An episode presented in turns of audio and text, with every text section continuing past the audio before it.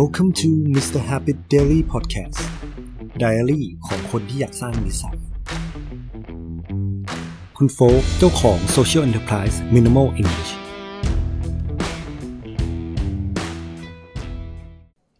สวัสดีครับ คุณอยู่เพจ Mr. Habit Daily Podcast นะฮะไหนๆก็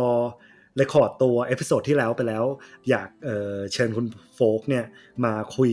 เรื่องหนึ่งที่น่าสนใจมากก็คือการ reskill ช่วงโควิด -19 นะ ครับผม สวัสดีอีกรอบครับผมสำหรับคนที่ฟัง EP ที่แล้วเนี่ยอย่าเพิ่งเบื่อนะครับ อย่าเพิ่งเบื่อเสียงนะอันนี้ก็จะเจออีกครั้งหนึ่งในในส่วนของเรื่องการการ reskill นะครับมาคุยกับคุณบ้านอีกรอบนะใช่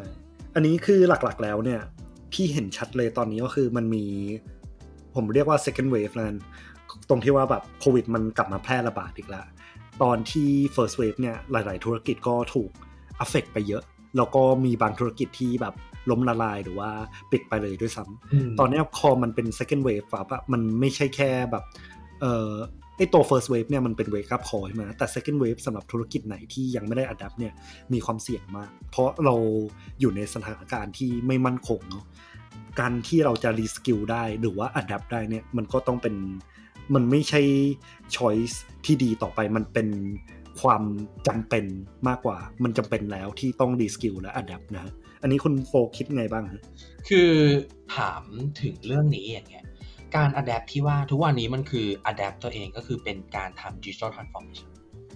นะครับอันนี้อยากอธิบายให้ฟังก่อนเนาะว่า อันนี้อันนี้เป็นอยากอธิบายให้ฟังเกี่ยวกับเรื่องของคำว่า digital transformation จริงๆ ตัว definition ของมันก็คือการ transform ทั้งหมดนะครับการ transform process ทั้งหมดนะที่เกี่ยวข้องกับ business as usual หรือเป็นสิ่งที่เราทำทุกวันนะครับ ให้ อยู่ในฝั่งของดิจิทัลนะสมมติเราทำบัญชีเมื่อก่อนเราทำใช้กระดาษเราเปลี่ยนใน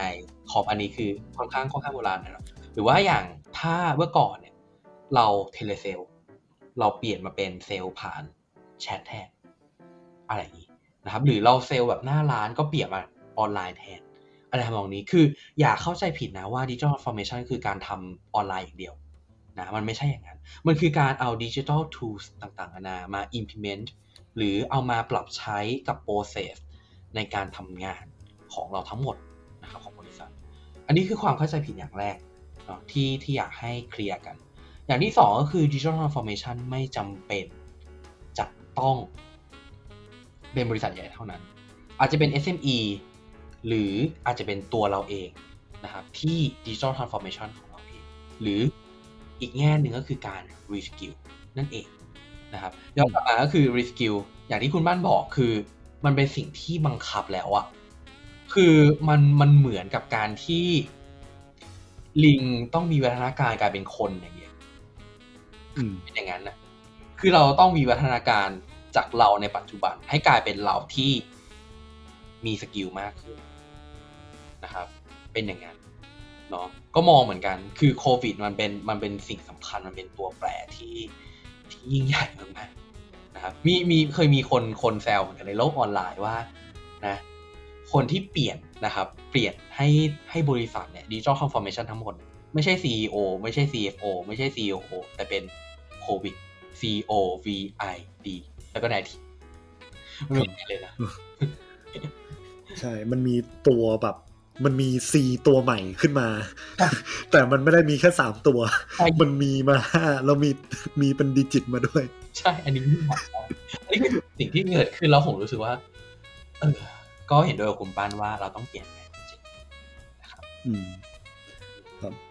แต่อันเนี้ยจริง ๆ แล้วเหมือนการที่เราจะรีสกิลได้เนี่ย มันสามารถทำยังไงได้บ้างฮะสำหรับเออยุคเนี้ยอันนี้คุณคุณโฟกพอมีคำแนะนำนะ คือคือถ้าอย่างมันมันมีหลาย way มากเนาะอย่างบางคนก็จะอ่านหนังสือ อย่างบางคนก็ฟังพอดแคสต์อย่าง Mr. Habit Diary Podcast อย่างเงี้ยขายของเลยช่วยขายถ้าถ้าที่เราเห็นทุกวันนี้ถ้าเราเล่น Facebook เราก็จะเห็นว่าเราโดนยิงโฆษณาที่เกี่ยวข้องกับเรื่องการ reskill เยอะมาก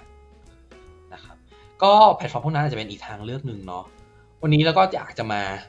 พูดถึงเรื่องแพลตฟอร์มเหล่านั้น เว็บไซต์เหล่านั้นว่ารูปร่างหน้าตาของมันเนี่ยเอาการใช้งานของมันหรือลักษณะของมันก็คือการรีวิวคร่าวๆให้ฟังเนี่ยมันเป็นยังไง อันนี้เหมาะสำหรับทุกคนเลยเนาะเหมาะสำหรับคนที่เป็น fresh grad เหมาะสำหรับคนที่ยังเรียนอยู่หรือว่าคนที่เป็น first job หรือว่าคุณจะอายุเยอะเนี่ยคุณก็สามารถที่จะ implement หรือว่านำสิ่งที่เรารีวิวไปใช้ได้นะครับ ครับอืมโอเค อันเนี้ยคือ เหมือนแพลตฟอร์มที่ผมนึกขึ้นได้เลย คือเช่น Coursera Udemy อืม Skillshare ใช่โหแบบ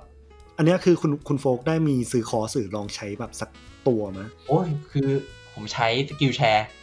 กับ Skillshare Skillshare กับ Udemy เป็นหลักนะครับ ถ้าของเทศเนี่ยของต่างประเทศเนี่ยจะเป็นอย่างนั้น ของไทยก็มีหลายตัวเหมือนกัน แต่ผมไม่ค่อยอยากพูดถึงเท่าไหร่เพราะว่าผมไม่อยากพูดถึงไม่มีอะไรหรอก โอเค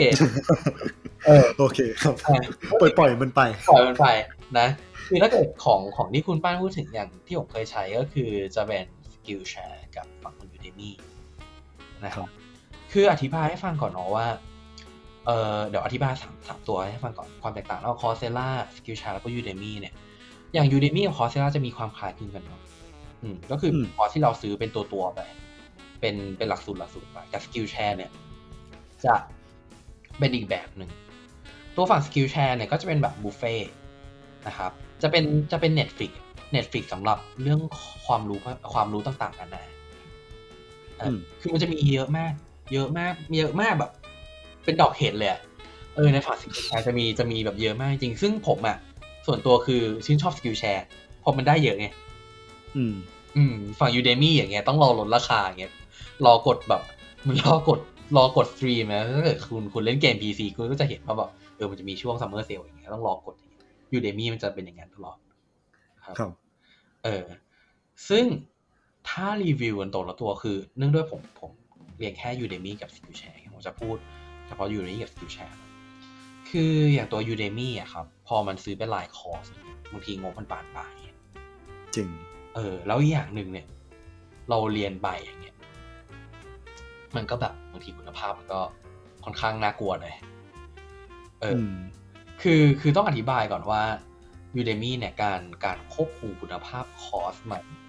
ในมุมมองผมบอกว่ามันค่อนข้างกลางๆ เออบางทีคอร์สบางคอร์สมันหลุดออกมา แต่มันมีมันมีสิ่งที่ช่วยทำให้เราตัดสินใจง่ายขึ้นก็คือในเรื่องของ rating เนาะเออม rating แบบสมมติว่า rating กี่ดาวอย่างเงี้ยก็ว่าไป อันนี้เป็นเป็น social proof นะครับ social proof ก็คือ คุณอาจจะเรียนตามนั้นก็ได้ เออเรียนตามนั้นก็ได้ เรียนตามที่เขา proof ออกมา แต่ยังไงก็ตามคุณเรียน Udemy คุณไม่ได้ใบ certificate อืมอยากได้ใบ certificate คุณไปเรียน edX ดีกว่าเนอะใช่ไหมครับใช่ฝั่งนั้นดีกว่า เออ แต่มันมันค่อนข้างโหดถ้าคุณเรียนออนไลน์เออคุณเรียนออนไลน์ที่ต้องการแบบอะไรจะเป็น certificate นี่คือคุณต้องบอกโอ้โห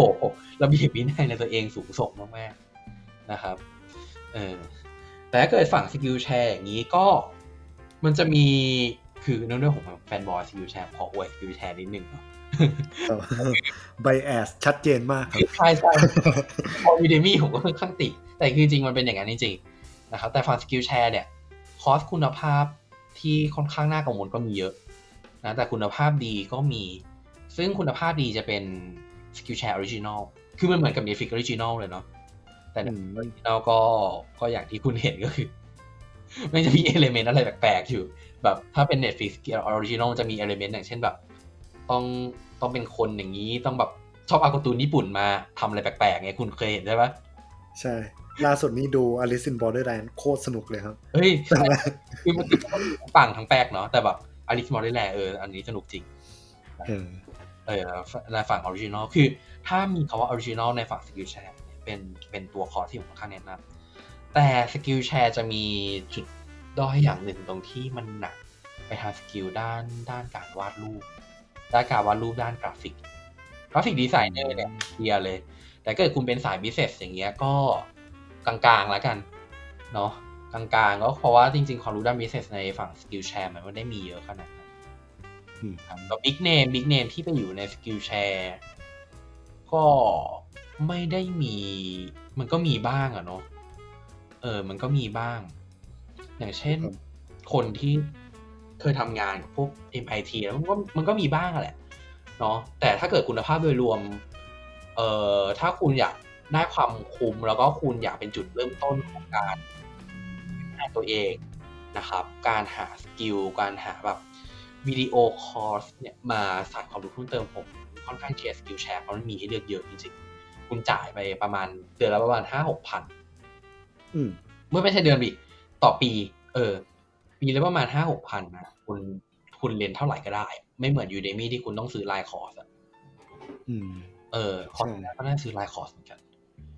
ครับเออ อันนี้คือสิ่งที่เกิดขึ้น